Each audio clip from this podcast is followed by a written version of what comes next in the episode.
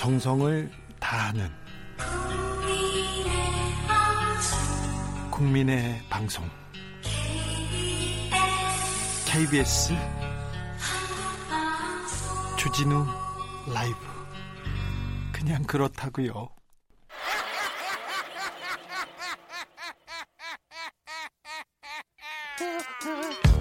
목요일에는 우리의 시선을 세계로 세계로 돌려보겠습니다. 기자가 본 오늘의 세상 기자들의 수다.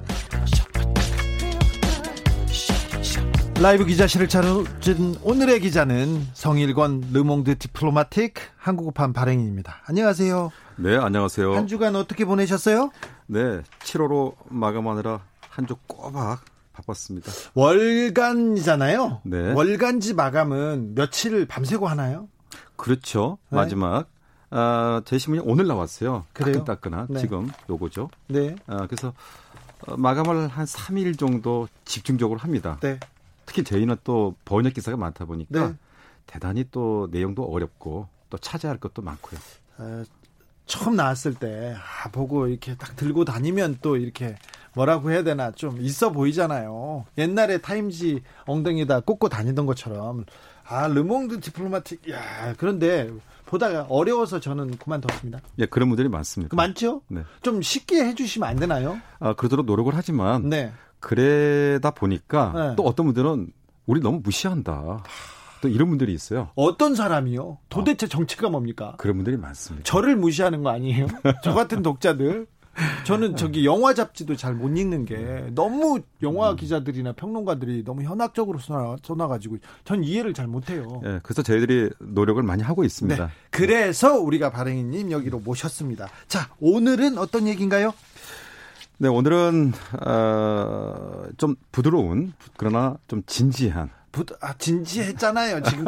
부드러운 거 확실합니까? 네. 네. 어, 혹시 HK et Les Saltimbanks라는 이런 어, 그룹을 들어보셨어요?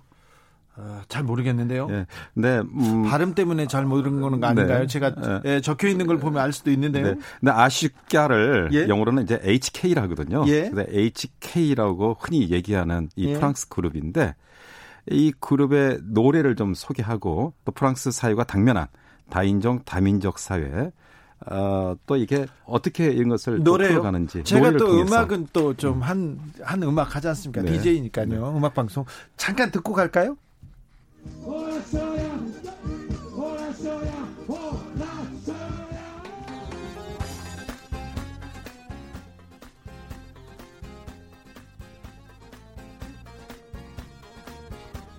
약간 트로트 같은데요? 이거 뭔지는 잘 모르겠으나 네 그렇죠. 예, 좀 신나죠. 네. 아프리카 풍이네요. 그렇죠. 네. 그렇죠. 레게 블루스 또는 락도 이렇게 섞여 있고요. 네.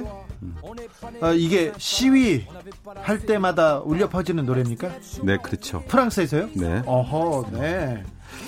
어, 노찾사 같은 데인가 같아요, 한국에. 그렇죠. 네. 네.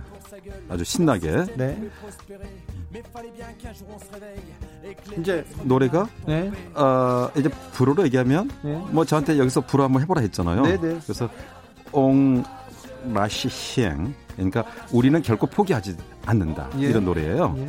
그래서 HK 이름으로 더 잘 알려진 이 카드로 하다디 예. 어, 라는 이 젊은 친구가 작곡하고 작사했는데요. 네. 우리는 결코 포기하지 않는다. 네. 네. 그렇죠. 근데 올해 또 가을에 이 그룹의 다섯 번째 앨범이 나온다고 해요. 예. 어, 작은 땅이라는 이름의 앨범인데 레샬 팀 방크스. 무슨 뜻인가요? 어, 레살 팀방크스 참 어렵죠. 네. 어릿광대라는 뜻이에요. 아, 그래요? 예. 그래서 그룹 이름이 아, 좀 신나고 흥겹게 노래하고 그러니까 시, 시위하는 데서는 계속 이 노래가 울려 퍼진다고요? 그렇죠. 네. 근데 이렇게 어, 좀 어릿광대긴 한데 예. 노래에 담긴 내용은 아까 말씀드린 대로 대단히 진지해요. 근데 어떤 내용입니까? 어, 이렇게 탐욕 자들의 어떤 이제 권력자들이 망가뜨린 민주주의를 이제 복원하는 이제 그런 차원의 노래인데 예. 어, 노래는 가사를 먼저 말씀드릴까요? 어, 그, 네네. 어, 어, 이제 가사는 그래요. 어, 대단히 도발적이면서 현실 비판적인데 자본주의 체제에서 무너진 소시민적 일상과 희망을 담았어요. 그 노래의 일부를 좀 소개하자면 어, 우리의 현실은 모두 다 마찬가지죠. 하고 노숙자, 실업자, 노동자 그리고 농민, 이민자, 불법 체류자까지. 아, 거리에서 부르기 좋은 아, 그렇죠. 가사네요. 네. 어, 또 자본주의자들은 우리를 분열시키고 싶어 했죠. 그다음에 중략하고요. 네. 뭐 친애하는 시민 소비자 여러분 시간을 요란하게 알리는 알람 시계 이제 계산기를 초기화할 차례 이게 중요해요. 싸움이 있는 한 희망은 있고 삶이 있는 한 싸움은 있죠. 우리가 싸우는 한 우리는 서 있죠. 우리가 서 있는 한 결코 포기하지 않죠. 이게 그 프랑스 노란 조끼 시에서 계속 울려 퍼지는 노래입니까? 위한 행진곡처럼요? 네, 그렇죠. 그래요? 네. 노란 조끼 시는 왜 이렇게 그 지금 발생했고요. 어, 노란조끼 시위는 처음에 마크롱 정부가 2018년 네. 유리세를 기습 인상을 해요. 세금 인상. 그렇죠. 특히 네. 유류. 네. 어, 유류는 서민생활과 직결되는 거잖아요. 네. 그러니까 처음에는 이제 폭력적 양상을 띄어요. 네. 막 부시고 그랬잖아요. 그렇죠, 그렇죠. 샹젤리제 음. 그래가지고 다그 음. 그 앞에다가 네. 그 유리창 앞에다가 지금 문, 덧, 문을 덧대고 이렇게 이거는 화면에서 봤습니다. 네. 그래서 이제 우리 언론들은 그렇죠. 뭐 프랑스 사람, 뭐 문화 국가라고 하는데 프랑스 사람들의 민도가 아 우리 평화적으로 시위한 촛불 시위. 네. 근데 우리 국민들에 비해서 결코 뭐 낫다거나 볼 수 없다. 막 이렇게 얘기를 했어요. 예. 아 근데 프랑스 언론에선 정작 이 노란 조끼에 폭력 시위를 그다지 문제 삼지 않았어요. 그렇죠. 시위하러 나왔으면 폭력을 쓰는 거지. 왜 거기 와서 그러면 거기에서 노래만 부르고 가겠냐. 이게 저 어, 프랑스 언론들의 그 그렇죠. 느낌이더라고요. 예. 근데 오히려 우리 언론이 이렇게 예.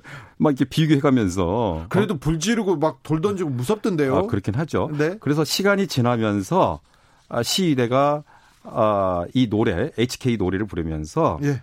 어, 춤도 추고 이제 축제 분위기로 이제 바뀌었다고 해요. 아무튼 이 노래 아, 암 저기 아프리카풍인데 아, 저기 프랑스 옛날 식민지였던 그 나라 출신들의 그런 노래 아닌가요? 네, 그렇죠. 이게 어, 이 가수가 아, 알제리 이민자 출신이에요. 아, 박류 영원님이 네. 알제리 네. 분위기야, 알제리 분위기라니까 얘기하셨어요.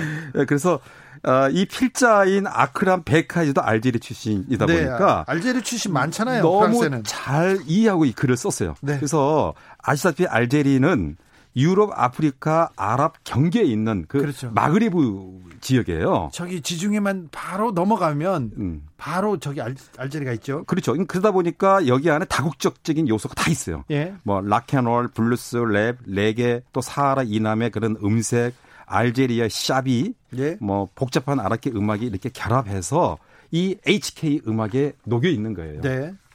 알제리 이민자가 프랑스에 많이 있죠? 아, 당연히 많죠. 지단. 지단. 네. 또, 또 많은 또 남성들이 좋아하는. 이사벨 아잔. 이사벨 아잔이도 있고요. 네, 이자벨 아잔이 얘기하는 줄 알았으면 제가 티셔츠 입고 왔을 텐데. 네. 너무 좀, 근데 너무 네. 좀 야해서 못 입고 다니는 네, 옷이 네. 있어요. 네. 그렇죠. 네. 그리고 아. 또, 또 많이, 많이 있죠? 그, 축구 선수들은 정말 많아요. 그렇죠. 예. 네.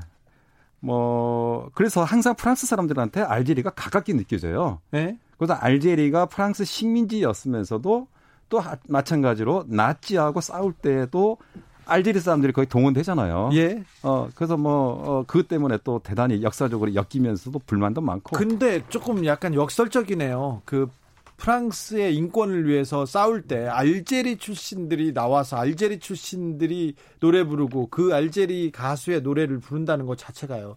이 가수들 좀 흥미롭습니다. 그게 이제 프랑스 문화가 갖고 있는 어떤 tolérance라든가 solidarité 정신인 거죠. 네. 어, 프랑스 문화 자체가 그 가수들까지도 포용하는 네. 음, 그러면서 이제 프랑스 문화가 더 살찌고 더 업그레이드 되는 거죠. 아 그런가요? 어른아이님이 말씀하시는 노래 프랑스 영화 가장 따뜻한 색 블루에서 영화 시위 장면에서 나와요 이렇게 얘기하네요. 어 그렇죠. 그 키어 영화잖아요. 그 영화가. 이, 예. 네. 네. 그래서 그 영화가 뭐 그다지 뭐 그래도 매니아들은 많이 봤다고 해요. 그 네. 영화. 그래서 그 영화에 이제 키어들이 이제 시위하면서 그 이제 춤을 추면서 흥겹게 예. 그 노란조끼 시처럼 네. 아, 그렇게 이 노래를 따라 부르면서 해요. 예. 어, 또이 그룹이나 뭐 노래에 대해서 어떤 얘기 해주시겠어요? 예, 그래서 이 가수는 아 이제 뭐 바랭이님 우리가 어디서부터 꼬였는지 몰라도 이거 지금 산으로 가고 있어요 얘기가 다시 한번 돌아올까요? 다시 돌아가야 네. 돼요. 그래서 하다디의 인생 자체가 예. 어 어떤 의미에서는 이 노래에 다 이렇게 녹여 있어요 인생 네. 자체가. 예. 그래서 아마도 이민자의 아들이다 보니까 이제 프랑스 북부의 그 후미진 도시 루베라는 시, 음, 곳에서 어린 시절을 보내는데 네. 어 이 이 하다디가 이런 자서전을 써요. 나는 정된다, 고로 존재한다. 어디서 많이 듣던 네, 명언 같죠. 아무튼 철학적입니다. 예, 그 자서전에서 이런 말을 해요. 네. 이 아버지를 따라서 인력 시장에 이렇게 다녔는데 외국인 혐오증 네. 이런 것들이 심각한 걸 보고 네. 인종 차별을 이제 느꼈어요. 그런 어. 겪었겠죠. 그렇죠. 그래서 아 나는 훗날 노래를 통해서 이 폭력이 아니라 노래를 통해서 이 사회적 불평등과 최빈층의 처우를 개선하는 예? 그런 노력을 하겠자. 그런 삶을 살겠다라고 다짐을 해요. 그러면서 지금 가수가 돼서 가수가 돼서 사회적 불평등 그리고 어, 빈곤을 위해서 노래 부르고 있군요. 예. 그래서 처음에는 이제 힙합의 어떤 멤버로 갔어요. 힙합. 랩으로 힙합. 예. 발음이 좀 그렇나요? 힙합. 예. 예. 그래서 어떻든 랩으로 이제 국제적 현안, 예. 네, 노래도 하고 불법 체류자, 이민자 이런 노래도 하고 또 심지어 아랍 세계의 어떤 독재 권력에 대한 규탄 이런 노래도 하고 그리고 이제 2015년 11월에 어, 파리 북부 여섯 곳인데 여섯 곳에 백인 우월주의가 이제 총기 난사를 해요. 아, 그때 많은 많은 사람이 죽었죠. 많은 사람이 네. 죽었어요. 130여 명이 죽고 네. 400여 명이 다쳤는데 이때 하다디가 노래를 얘기를 해요. 어? 네. 그래서 이 우리 저녁 오늘 저녁 우리는 무도에 갈 것이다라는 노래를 발표하면서 어, 네. 음, 그 스스와 어, 누지롱 오발 해가지고 예. 오늘 저녁 이 노래를 통해서 이제 본격적으로 본격적으로 서로 다름에 대한 어떤 혐오 또 개인의 자유를 제한하는 어떤 권력의 어떤 이런 거에 대해서 저항을 하고 이제 투사로 가는 거죠. 자, 카두르 하다디. 아, 굉장히 의미 있는 일을 하는데, 의미 있는 노래를 하고, 근데 프랑스에서 인기가 있습니까? 엄청난 인기를 끌고 있습니까? 그랬으면 인기, 좋겠어요. 인기를 끌죠. 네, 돈도 많이 벌었으면 네네. 좋겠어요. 그래요? 네. 인기, 아, 돈은 많이 버는지는 그건 모르겠는데, 아마도 노래 자체가 저항적이고, 네. 체제 비판적이다 보니까, 네. 이렇게 어, 프랑스도 미디어를 대부분 이 기업들이 소유를 하고 있어요. 음. 기업들이 그래서 그렇게 어 어떤 음 어떤 큰 메인 방송 이런 데는 뭐 초청받지 못하지만 네. 이런 거리 공연이라든가 또는 이제 요즘에 유튜브 이런 걸 통해서 지금 폭발적인 인기를 끌고 있죠. 어, 그래요? 네. 어, 다행이네요. 아까 우리가 듣던 우리는 결코 포기하지 않는다. 아, 불어 이름은 불어 이름은 생략하겠습니다. 이, 이 우리는 결코 포기하지 않는다 노래 이렇게 조금 틀어주세요. 들어본 것도 같고 그러네요. 그렇죠. 네. 그러니까 리듬 자체가 네. 여러 이 지역의 리듬을 믹싱했기 때문에 네. 우리한테 친숙해요. 그래서 우리도 다음에 혹시라도 네. 뭐 촛불 시위 같은 그 상황이 오면 네. 이 노래를 뭐 한 번쯤 뭐 틀고 뭐 시위하는 것도 괜찮지 않을까 어, 그렇습니다. 네, 제타님이 알제리 출신하면 알베르 까미죠. 아이고 우리가 까미 선생을 이렇게 놓치면 안 되죠. 아, 이 가수를 통해서 우리가 이 노래를 통해서 우리가 뭘 조금 되돌아봐야 될까요? 어, 아무래도, 음, 우선 이제 프랑스 하면 이제 배타적인 어떤 국수주의, 네. 이런 게 있지 않습니까? 네. 어, 그래서 사실은 배타적인 국수주의가 강한 나라이면서 이게 애국적인 국가주의로 이렇게 포장되는 경우가 있어요. 예. 그렇죠? 근데 가까이 들여다보면은 이 프랑스 사람들의 어떤 근심 어린 예. 그런 고민이 엿보이기도 해요. 하지만 아까 말씀드린 대로 프랑스는 어떤 전체적인 분위기는 똘레랑스와 솔리다리테, 네. 남에 대한 배려 또는 연대 이런 게 있거든요. 그래서 이 프랑스의 어떤 우리가 알고 있는 문화 예술인들의 상당수가 방금 하다디처럼 예. 외국인 출신이 많아요. 네. 알겠어요. 그 이 연대와 뭐라고요? 솔라디 뭐라고요? 똘레랑스. 똘레랑스. 네. 그래서 어, 좀 더 뭐 시간이 되면 제가 좀 말씀드리자면 시간 다 됐어요. 네. 어 그래요. 음. 어, 정리해 주세요. 네. 그래서 아무래도 이제 우리가 알고 있는 네. 프랑스 문화 예술인 하면은 뭐 많잖아요. 네. 근데, 근데 대부분 외국 출신들이 많아요. 네. 뭐 외국 사람 고우라든가 네덜란드, 뭐 살바도르 달리는 뭐 스페인이라든가 쿤데라 체코라든가 또 우리 한국에서 많이 알고 있는 철학자 안토니오 네그리는 이탈리아, 네. 슬라보이 지젝도 슬로베니아. 네. 이분들이 다 프랑스에서 활동을 하고 예. 우리한테는 프랑스 사람들로 이렇게 좀 오해되는 부분도 있어요. 예. 근데 이 프랑스 사회 자체가 갖고 있는 어떤 포용력, 네. 어, 이런 부분 때문에 어, 그래서 어, 이런 것은 좀 우리가 좀 포용해야 되지 않을까 하는 생각이 들어요. 아, 그분들을 보면 아, 좀 우리 사회가 갈 길이 좀 멀구나. 좀 지향점이 프랑스여야 되는 거나 그런 생각도 해 봅니다. 여기까지 할까요? 네, 그럴까요? 네. 성일권 르몽드 디플로마틱 한국어판 발행인이었습니다. 감사합니다. 네, 감사합니다. 라디오 정보센터로 갈까요? 정한나 씨. 정치 피로, 사건 사고로 인한 피로, 고달픈 일상에서 오는 피로. 오늘 시사하셨습니까? 경험해 보세요.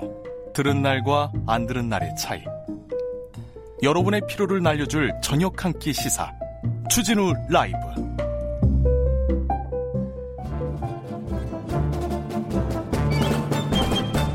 여기도 뉴스, 저기도 뉴스, 빡빡한 시사 뉴스 속에서 가슴이 답답할 때, 네, 휴식을 드리는 시간입니다. 한 주에 한 권 맛있는 책을 만난다. 책의 맛.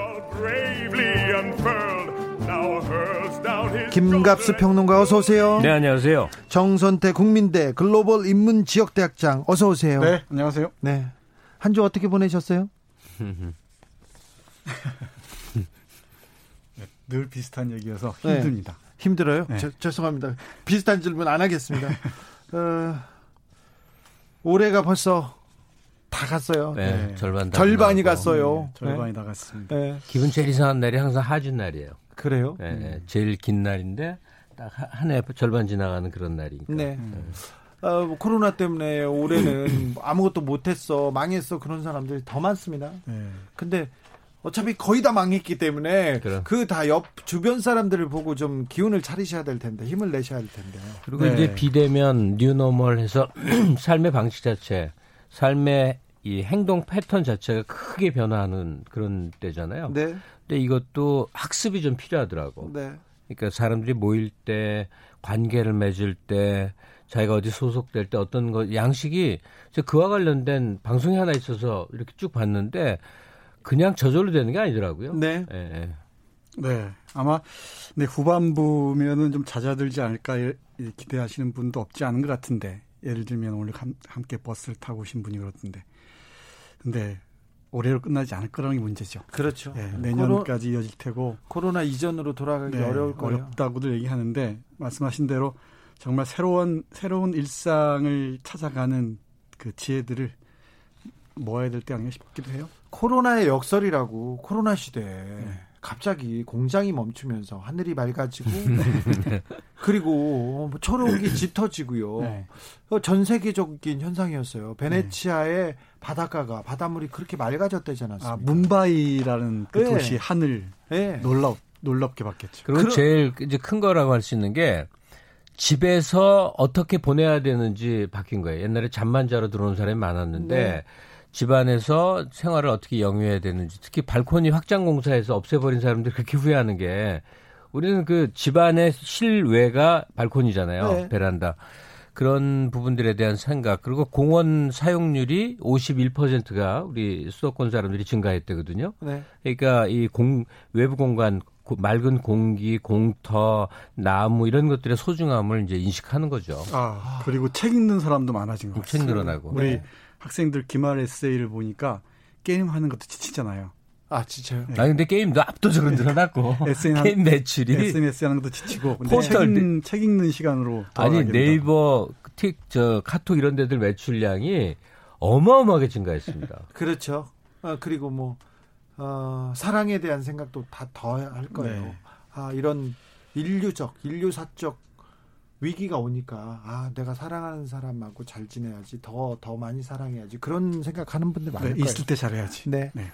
미드에 빠진 맛인 게 지난주에 또 페인으로 며칠을 보냈는데 그런 사람 많을 거예요. 거기에 네. 사랑은 뭐 미디어 사랑에 빠진 사람들도 뭐 많죠. 뭐 어, 그거보다 네, 보면 정신 못 차리죠.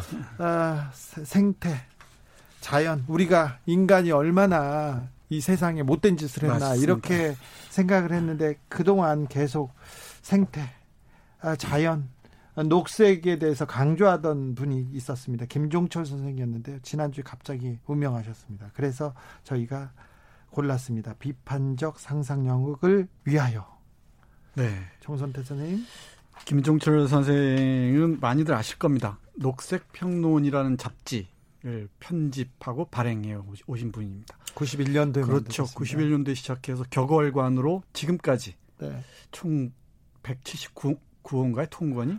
173권이었던 올해까지 나왔으니까. 네, 네, 대단한 대단하죠. 진보적인 잡지가 어, 한 호도 거르지 않고 네. 나왔다는 건 대단합니다. 이 김종철 선생은 녹색평론을 따돌 수밖에 없는데 그 이전에 영문학에 대한 그 문학에 대한 깊은 그 이해와 교양이 밑바탕 된다는 것도 어, 오래된 미래 번역자예요. 맞습니다. 네. 그 유명한 오래된 네. 미래. 그리고 경제 성장이 우리를 뭐 행복하게 할 것인가 이런 책도 있고요. 뭐 번역도 많이 하셨고 이 책이 바로 녹색 평론의 그 발행인 겸 편집인으로서 쓴 서문들 주로 서문을 쓰신 것 같아요. 예. 그 서문들을 어, 녹색 평론 그 100호를 기념해서 펴낸 책입니다. 비판적 상상력을 이해하여.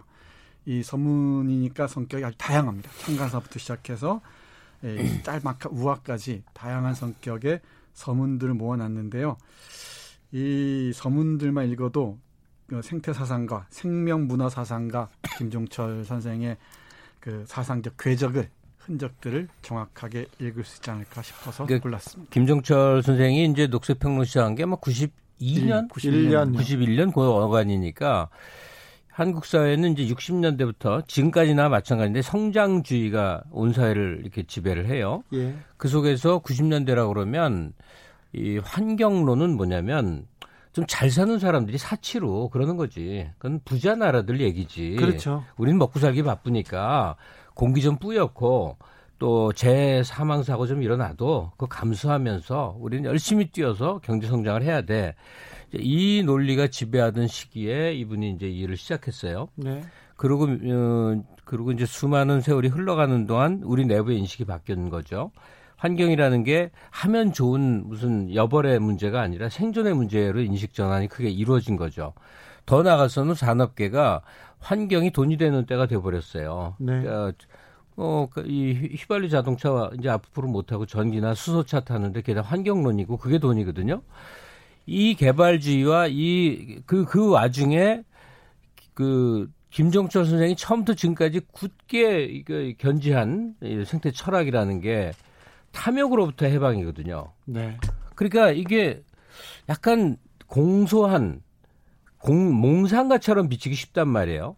근데 이분이 녹색당이라든지 정당까지 창당을 하면서 끝끝내 외친 게 내 주장은 좀 여유 있고 잘 사는 사람들이 멋으로 하는 그런 종류의 환경론이 아니고 또는 사회주의자, 개혁주의자, 저 혁명주의자들처럼 아주 과격한 그런 것이거나 이 옛날로 돌아가자는 주장이 아니고 매우 현실적인 주장입니다. 이 말을 하기 위해서 아주 너무너무 노력을 하시는 거예요. 네. 절박했어요, 선생님. 절박했죠. 네. 최근에 컬럼까지 대단히 절박한 글을 많이 쓰 현실에 접목할 수 있는 네. 것이다. 네. 그리고 코로나 아, 이이 사태를 통과하면서 환경에 대한 깊이 있는 이해가 없이는 이 저주를 우리가 저주에서 풀어낼 수가 없다는 그런 생각을 가지신 것 같습니다. 네. 아, 네. 뭐 되게 안타까워요. 네. 저를 또 엄청 예뻐하셨어요. 아, 네. 그러실지 모르겠다. 네. 완전 딸깍발이 선비 아니에요. 네. 네. 목소리도 깔깔하시고. 그래가지고 무슨 어, 좀 의미 있는 기사를 쓰면 꼭 불러다 칭찬하시고요. 음. 그리고 녹색당에 대해서 같이 이렇게 토, 론하시고또 어, 대기업 어, 재벌이 이렇게 가난한 사람을 이렇게 어, 억압하는 그런 구조에 대해서도 굉장히 좀 어, 비판적이셨어요. 네. 맞습니다. 그 말씀하신 내용들을 포함해서 이 서문집에 네. 실려 있는 짤막짤막한 글의 제목만 봐도 네. 큰 그림이 딱 그려질 겁니다. 저 책을 읽지 않습니까? 음. 이 책을 읽으면요. 네. 어, 부연했던 부연했던 자기의 그 생각들이 정리돼 있습니다. 맞습니다. 그 정리돼 있어요. 네. 이 생태, 녹색 이게 왜 중요하지, 음. 뭐하지, 뭐했던 음. 게 저거 읽지 않습니까? 그럼 정리가 됩니다. 네, 그렇습니다. 네. 예컨대 이런 제목들 한번 보시죠. 네. 이 두려운 것은 가난이 아니다. 그리고 지속 가능한 논리 허구, 농촌 공동체의 재건이 급선무다. 그리고 연대의 그물을 위하여 선진국이란 과연 무엇인가? 이런 중요한 질문들을 정말 명확하게 던지고 있고 거기에 대한 대답도 선명합니다. 아, 이 김종철 선생의 생태 철학에서 우리가 하나 빼놓으면 안 되는 강조할 점이 있군요. 이분이 일생 동안 주장한 게 농촌, 그중에 그렇죠. 소농. 예. 그 핵심입니다. 마을에서 조그맣게 네. 농사 짓는 이 소농의 중요성을 정말 정말 극구 강조한 거죠. 네. 네. 저이 포스트 코로나 시대를 상상하고 이 사유할 때 떠오르는 어, 몇, 몇 가지 아이디어가 있는데 예컨대 스마트 기기를 장착하고 정말 마을의 새로운 확장을 네트워크를 고민할 때 이 김종철 선생의 소농 운동 이미 거기 네. 가, 가 계셨어요. 포스트 네. 코로나 시대 이미 혼자 가셨어요. 네. 가 계셨어요. 네. 이, 이 책에서도 이 소농 농촌 공동체와 관련된 아주 빛나는 문장들이 아주 많이 있습니다. 뒤에서 잠깐 보겠습니다만은 에, 이런 글들 그리고 국익 논리의 함정 에, 이 등등 뭐 우리가 이 생각 생각할 수 있는 생태에 관한 어, 어려운 얘기들을 너무 너무 쉬운 언어로 풀어놨습니다. 어, 김성수님이 173호 녹색 평론에도 글이 있습니다. 이번호입니다. 음. 아, 그 선생님의 글이 있다. 김종철 선생님의 그거 받고 또 울었습니다. 제가 존경하는 분입니다. 오늘 또 눈물이 납니다. 고맙습니다. 주진우 기자님, 정선태 교수님, 김갑수 평론가님, 주진우 라이브가 있어서 감사합니다. 얘기하셨고요. 아하님인 석유, 화석연료, 탄소 경제에 대한 국제 정치적 큰 안목 가르쳐 주셨어요. 맞습니다. MH 킴님 오래된 미래라는 책이 생각나네요. 이분이 번역하셨다는. 음, 네, 결국 우리는 자급자족 시대로 가게 된다는. 지금 코로나 시대, 오 네. 코로나 시대 앞으로 어떻게 되지? 어, 그게 궁금하신 분이책 읽으면 맞습니다. 그 아이디어가 거의 돼 있는 것 같아요. 네. 네.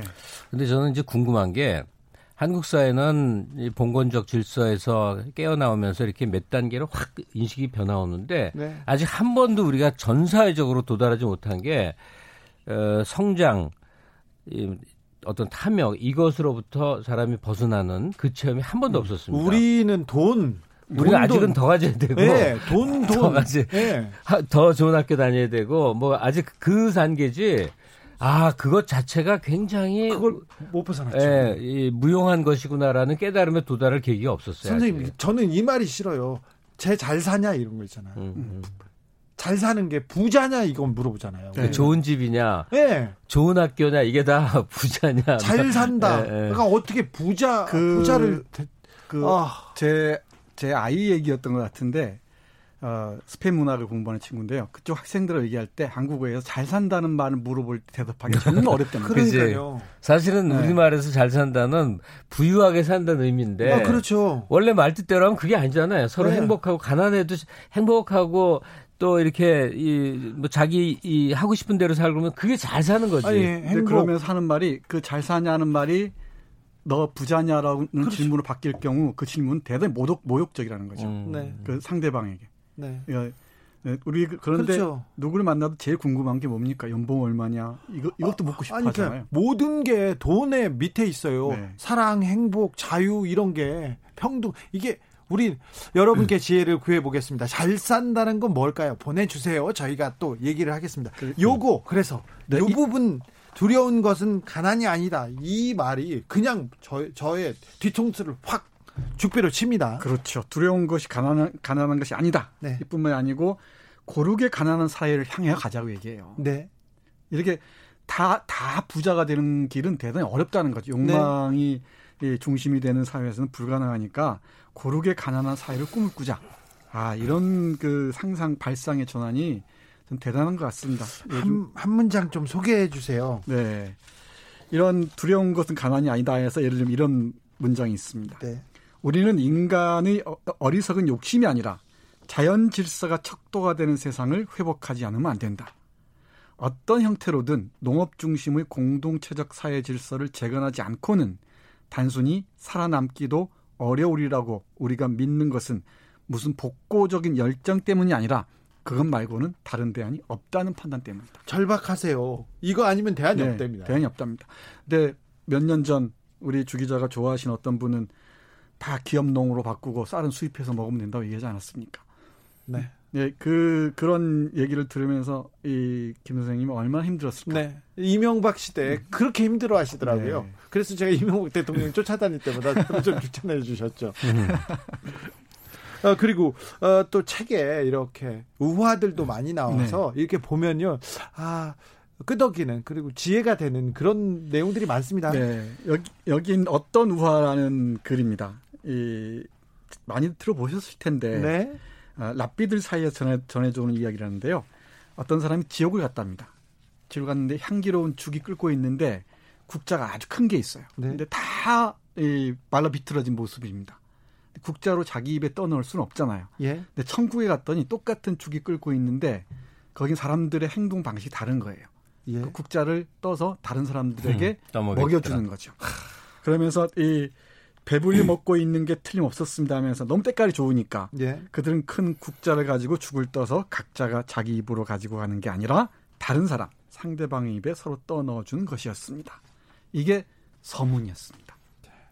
근데 김종철 선생 같은 분이 이제 세상을 떠났어요. 그 애석함을 제가 한 두 가지 정도에서 좀 표현하고 싶은데 하나는 뭐냐면 그 한국의 이제 사회운동, 학생운동, 노동운동 포함해서 이 사회운동이 본격화된 게 80년대부터인데 그 당시는 다 절박, 절박했으니까 결국은 모두가 권력 질서와의 싸움이 돼버린 거예요. 지금까지. 그리고 권력 획득하는 데까지 도달한 거죠. 예. 근데 이제 김종철 선생 같은 분이 거기서 다른 길을 걸은 거예요. 생태환경이라고 하는. 네. 그 다음에 이 그렇게 해서 특권층의 이제 국가 권력이 아니라 시민 권력까지는 도달한 것 같은데, 네. 요는 사회적 권위 있지 않습니까? 네. 모두가 김종철 선생처럼 생각하고 살기는 정말 어려운 일인 건 사실이에요. 어렵죠. 예. 탐욕을 버리고 함께 가난하고 이거는 정말 어떤 선비가 가질 생각인데 다만 중요한 건 우리 사회에서 김종철 같은 사람이 중요한 위치에 있어야 된다는 점이에요. 내가 그렇게 살지는 못한다 하더라도 예. 이게 비유니까 그냥 이 비유적으로 이해해서 이런 분이 서울대학교 총장인 거예요. 네. 그래서 대통령도 함부로 못하고 이렇게 어, 섬겨야 되고 예술원, 학술원, 무슨 정신문화연구원 지금은 저기죠. 이런 그 중요한 자리에 이런 정신적 가치를 지닌 분들이 다 포진하고 있어서 일반 사회에서는 정말 탐욕과 성장론이 그냥 들끓어도 그것을 자정하게끔 이렇게 좀 자세를 잡아주는 위치가 되셔야 되는데 지금은 다 변방에 몰려 있죠. 네. 변방에만 있죠. 동의한 얘기를 하는 분들은 송송이님이 잘 산다에 대한 의견을 보내주셨어요. 잘 산다가 아니라 잘 산다라는 잘 산다. 잘 산다. 네, 6897님.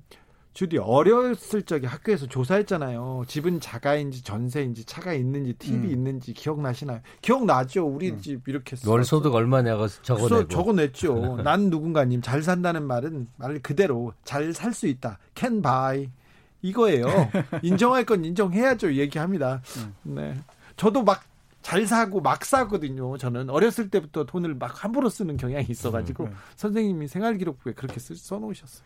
1928님 잘 산다는 거 뭐 별거 있나요? 고마울 때 고맙다고 말하고 미안할 때 미안하다고 말하면서 공감하면서 사는 거죠. 이렇게 살아야 되는데 이거 쉽지 음. 않아요. 9058님 부자란 더울 때 시원하게 추울 때 따뜻하게 살 수 있으면 부자라고 우리 장모님 말씀입니다. 네. 장모님 훌륭하십니다. 이혜용님, 장모님은 항상 옳습니다. 이혜용님, 에, 그렇게 믿고 사셔야 됩니다. 이혜용님은 잘 산다는 건 너와 내가 혹은 우리와 너희가 다 함께 좋을 수밖에 없는 삶을 끝없이, 끝없이 애쓰는 거라 생각합니다. 그렇지, 그러게요. 네. 목현정님, 행복하다, 기쁘다, 슬프다 감정을 마음껏 표현하고 있, 잊을 건 재빨리 잊고 주진우 라이브 들으면서 살아가는 거 그게 잘 사는 겁니다. 얘기합니다. 어 그냥 주진우 라이브가 그 안에 들어가니까 굉장히 행복해 보이네요. 좋아 보입니다.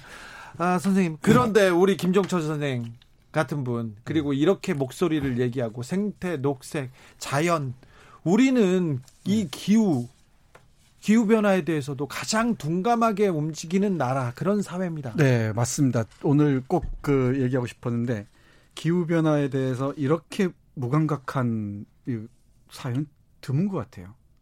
뭐 먹고 살만한 나라 중에서. 근데 기후 변화야말로 코로나보다 훨씬 무섭다고 얘기하잖아요. 그러니까 코로나 때문에 기후 변화가 무섭다고 생각해야 되는데요. 그렇죠. 근데 왜 안 될까요? 그 얘기는 다음 시간에 해야 되겠습니다. 아, 오늘 아, 여기에서 마무리하겠습니다. 김갑수 평론가님 그리고 정선태 교수님 오늘도 감사합니다. 네, 책 네, 제목 다시 한 번만 얘기해. 책 제목이 뭐라고요? 비판적 상상력을 위하여. 김종철 선생의 글이었습니다. 교통정보센터로 가겠습니다. 정현정 씨. 테이크아웃 시사 나왔습니다. 오늘도 하나 챙겨가세요. 주진우 라이브.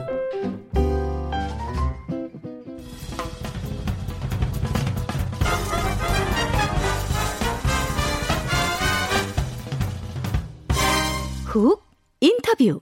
훅 인터뷰 이어가겠습니다. 코로나 확산 무섭습니다. 광주 상황 심상치 않습니다.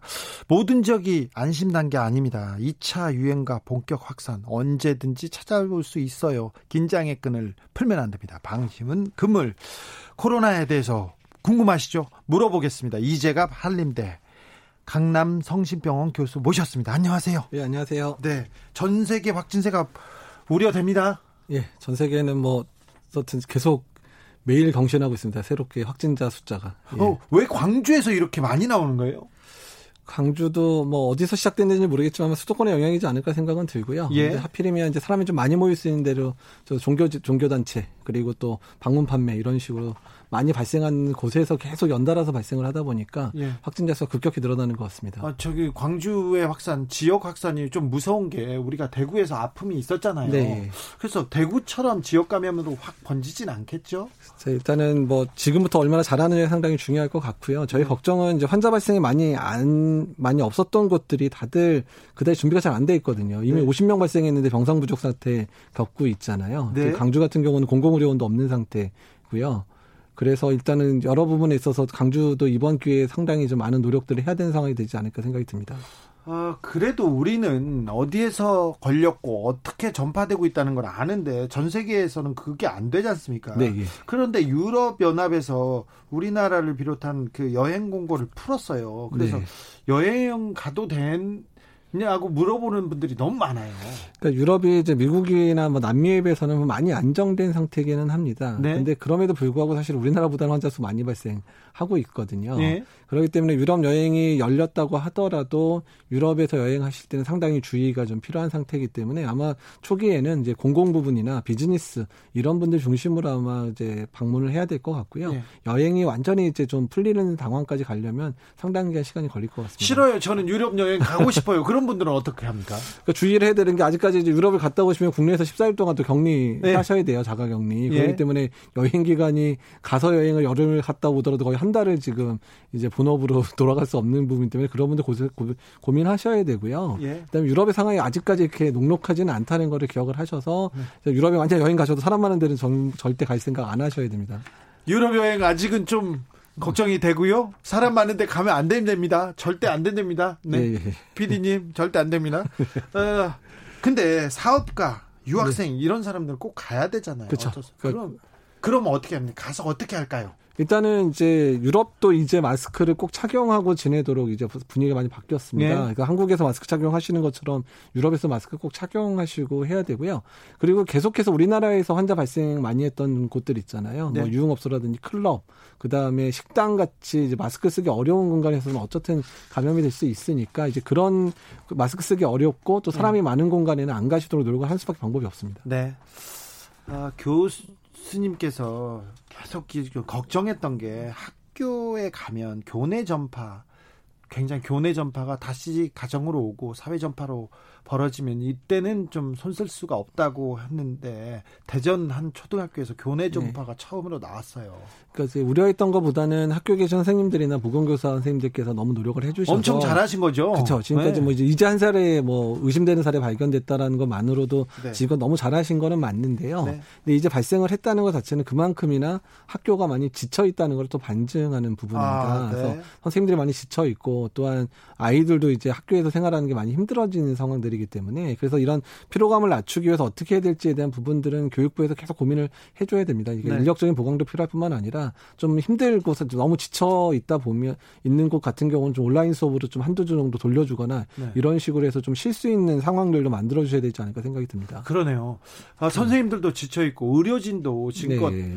아, 너무 그 쉬지 않고 달려왔어요. 이분들을 위해서는 어찌 해야 될까요? 이 사회는? 일단 의료진을 쉽게 해주시려면 환자 발생이 안 돼야 되는데. 어, 그건 또 어렵잖아요. 네, 매일 뭐 50여 명씩 환자 발생을 하고 있고 저희도 한 한 한 달 반 정도 환자 없다가 지금 저희도 수도권 발병 때문에 저희 병원에 도 환자 다시 입원하기 시작을 했거든요. 아, 예. 이런 것처럼 어떻든 간에 이제 국민들께서 어떻든 뭐 요새 조금 환자가 확 늘지 않았는데 늘지 않는 부분들도 국민들께서 자발적으로 사회적 거리두기도 하시고 고위험 시설에 안 가주셔서 그나마 지금 또 버티는 건데 네. 근데 아직도 지금 빈틈들이 계속 보이잖아요. 네. 그러니까 이런 빈틈들이 보이는 부분들을 이제 정부랑 방역 당국도 잘 막으려고 노력을 하지만 국민들이 어떻게 그 부분들을 막아주시느냐가 어쩌면 더 중요할 수도 있습니다. 언제까지님이 공공의료 뉴딜도 합시다. 지방에 공공의료원 설립합시다 얘기합니다. 이건 예, 어떤... 예, 맞습니다. 사실은 이제 지금 광역시에 해당되는데도 불구하고 공공의료가 없는 데꽤 있습니다. 뭐 대전이라든지 그 다음에 광주도 없거든요. 근데 대전 같은 경우는 공공의료원 만들려고 했는데 그 예비 타당성 조사에서 점수가 낮아가지고 시행을 못했었어요. 예. 근데 공공의료원이 어떻든 그런 예산 타당성이나 이런 부분이 중요한 부분이 아니잖아요. 오히려 공익적인 측면이 강하니까 네. 또는 예타 면제나 이런 것들 을 통해서 빨리빨리 만들도록 해주지 않으면 다음의 여파들을 감당하기 힘들 수도 있습니다.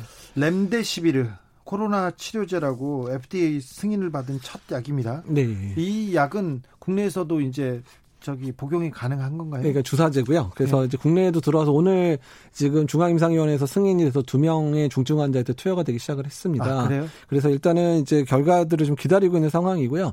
일단 어, 지금까지 나온 코로나 약제 중에서는 유일하게 지금 효과가 증명된 약입니다. 일단 네. 환자들의 병의 기간을 줄여준다는 측면들이 있기 때문에 어쨌든 이런 중증 환자에서 사용이 하게 되면 좀 도움을 받지 않을까 기대하고 있는 약입니다. 트럼프 대통령이 그거를 다 사, 사간다고 해가지고 다른 나라는 못 쓸 거라고 얘기 얘기를 들어서 좀 그것도 걱정이 됩니다. 예, 그러니까 워낙에 지금 미국 상황이 안 좋다 보니까 이게 또 미국 회사에서 만드는 약제이다 보니까 대부분 미국에 아마 투여가 되긴 하겠지만 어떤 약제 같은 부분에 있어서 일단 일부는 이런 식으로 이제 호혜적 사용이라 그래서 꼭 필요한 사람한테 사용하는 그런 방법으로 동원이 돼서 그래야죠. 예, 국내에서도 좀 쓸 수 있게 또 국내는 중증 환자가 많지는 않으니까 정말 몇십 명만 들어오더라도 큰 도움을 받을 수 있거든요. 아, 그래요. 아직 예.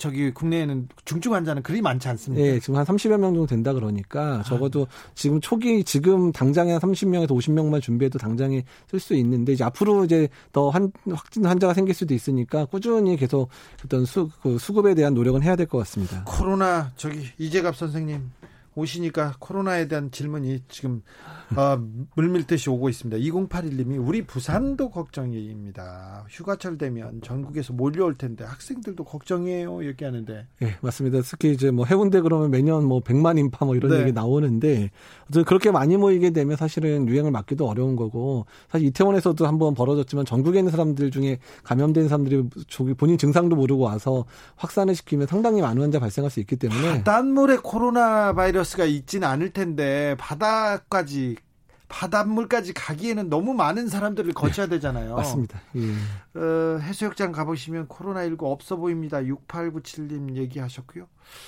어, 0125님 사촌 오빠도 감염내과 의사인데 몇 달째 영혼을 갈아놓고 있네요. 감사합니다. 모든 의료진 분들 아, 다시 한번 말씀드립니다. 의료진 분들 어, 덕분에 저희가 잘 살고 있습니다. 음, 바닷가에 물놀이 네. 주의할 점 뭡니까? 주의할 점. 일단 이제 뭐 워터파크도 그렇고 네. 바닷가도 마찬가지지만 사람이 많아져서 이제 몰리기 시작하면 그 중에서 전파가 될 수밖에 없거든요. 야외라고 하더라도 너무 밀접되면 전파가 될 수 있으니까 그 부분 주의를 해주시고 저희는 사실 더 걱정은 이렇게 가게 되면 거기서 그냥 수영만 하고 있나 끝나는 게 아니라 그게 아니잖아요. 예, 당연히 식당 가고 또 뭐 유흥업소 예. 가고 이래서 거기가 더 위험한 상황이기 그 때문에 그 주변에 몰려 있는 예, 예. 그래서 이제 그런 거 이용할 때 좀 주의를 뭐 테이크아웃 한다든지 네. 숙소에 가져가서 먹는다든지 이런 식으로 좀 지혜를 발휘하면서 휴가를 지내주셔야 어떻든 그 코로나19 확산을 막을 수 있을 것 같습니다. 네. 광주는 사회적 거리두기 단계를 2단계를 올렸습니다. 네. 전국적으로 단계 격상이 좀 필요한 상황이라고 보시는지요? 그러니까 사실 이미 타이밍을 좀 놓쳤어요. 이미 전국으로 확산되는 상황에 타이밍 을 놓쳤지만 그러니까 지금 계속 이제 그러니까 줄지 않고 계속 그냥 계속 유지가 되고 있잖아요. 네. 그러니까 이부를 거를 꺾을 거면 한번 확 쪼일 필요가 있기는 있거든요. 네. 그 부분에 대해서 좀 정부가 한 번 더 고민을 해주셨으면 좋겠다는 생각이 듭니다. 네. 질병관리청 승격할 때 국립보건연구원을 그 어, 질병관리청 소속으로 유지해야 된다 이런 얘기를 하셔가지고 네. 대통령이 네. 아, 예. 교수님 얘기를 딱 듣고 이거 구조조정이 예. 맞다 해가지고 바로 돌려놓으셨어요.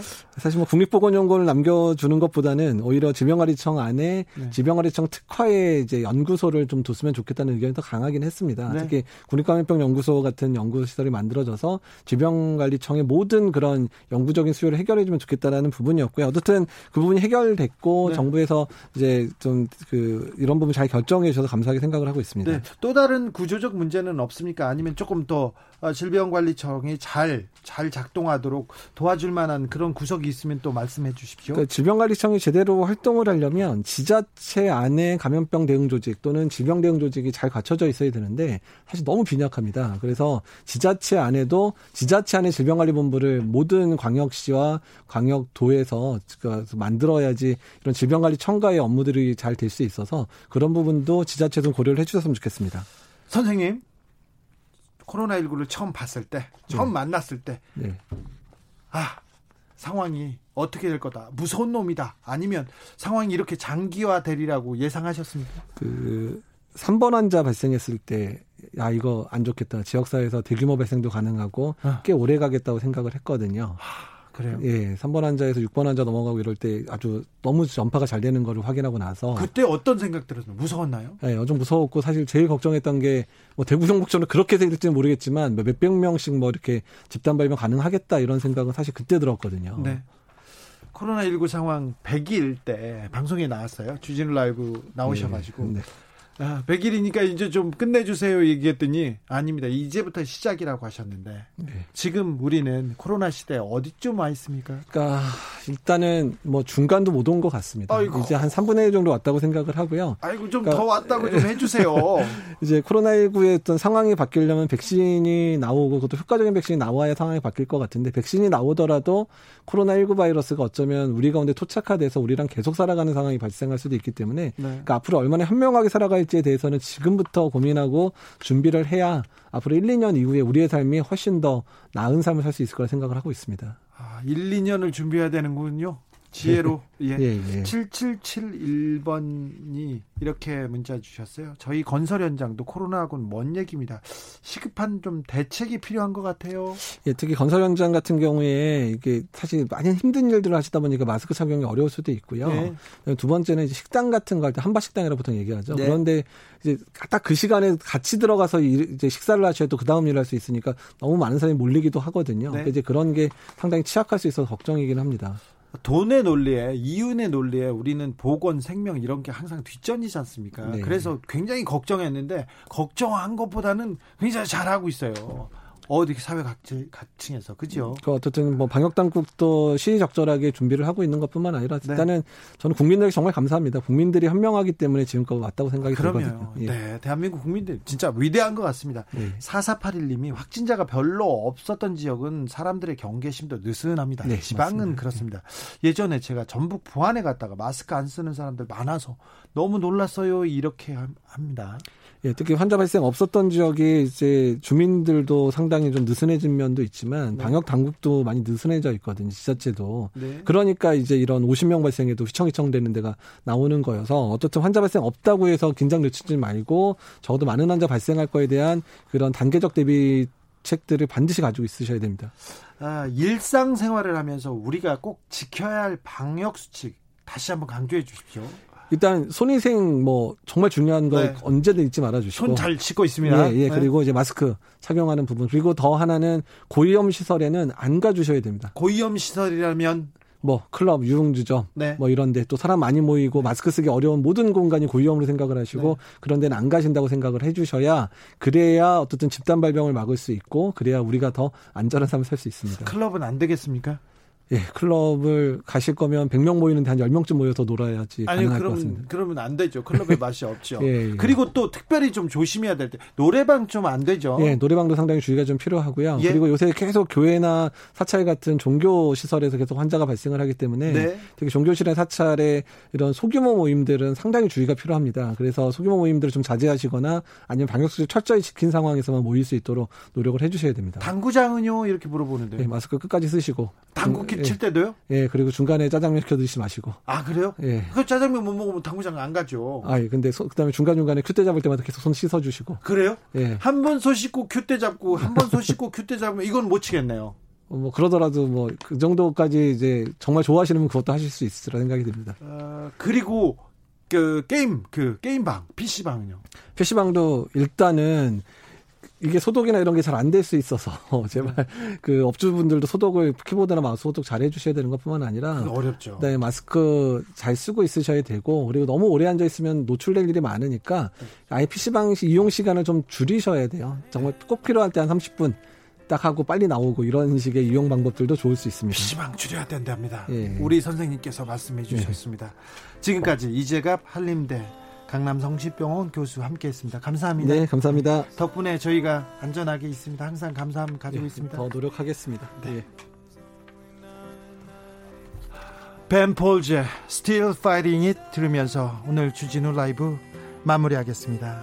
저는 내일 오후 5시 5분에 돌아옵니다. 지금까지 주진우였습니다.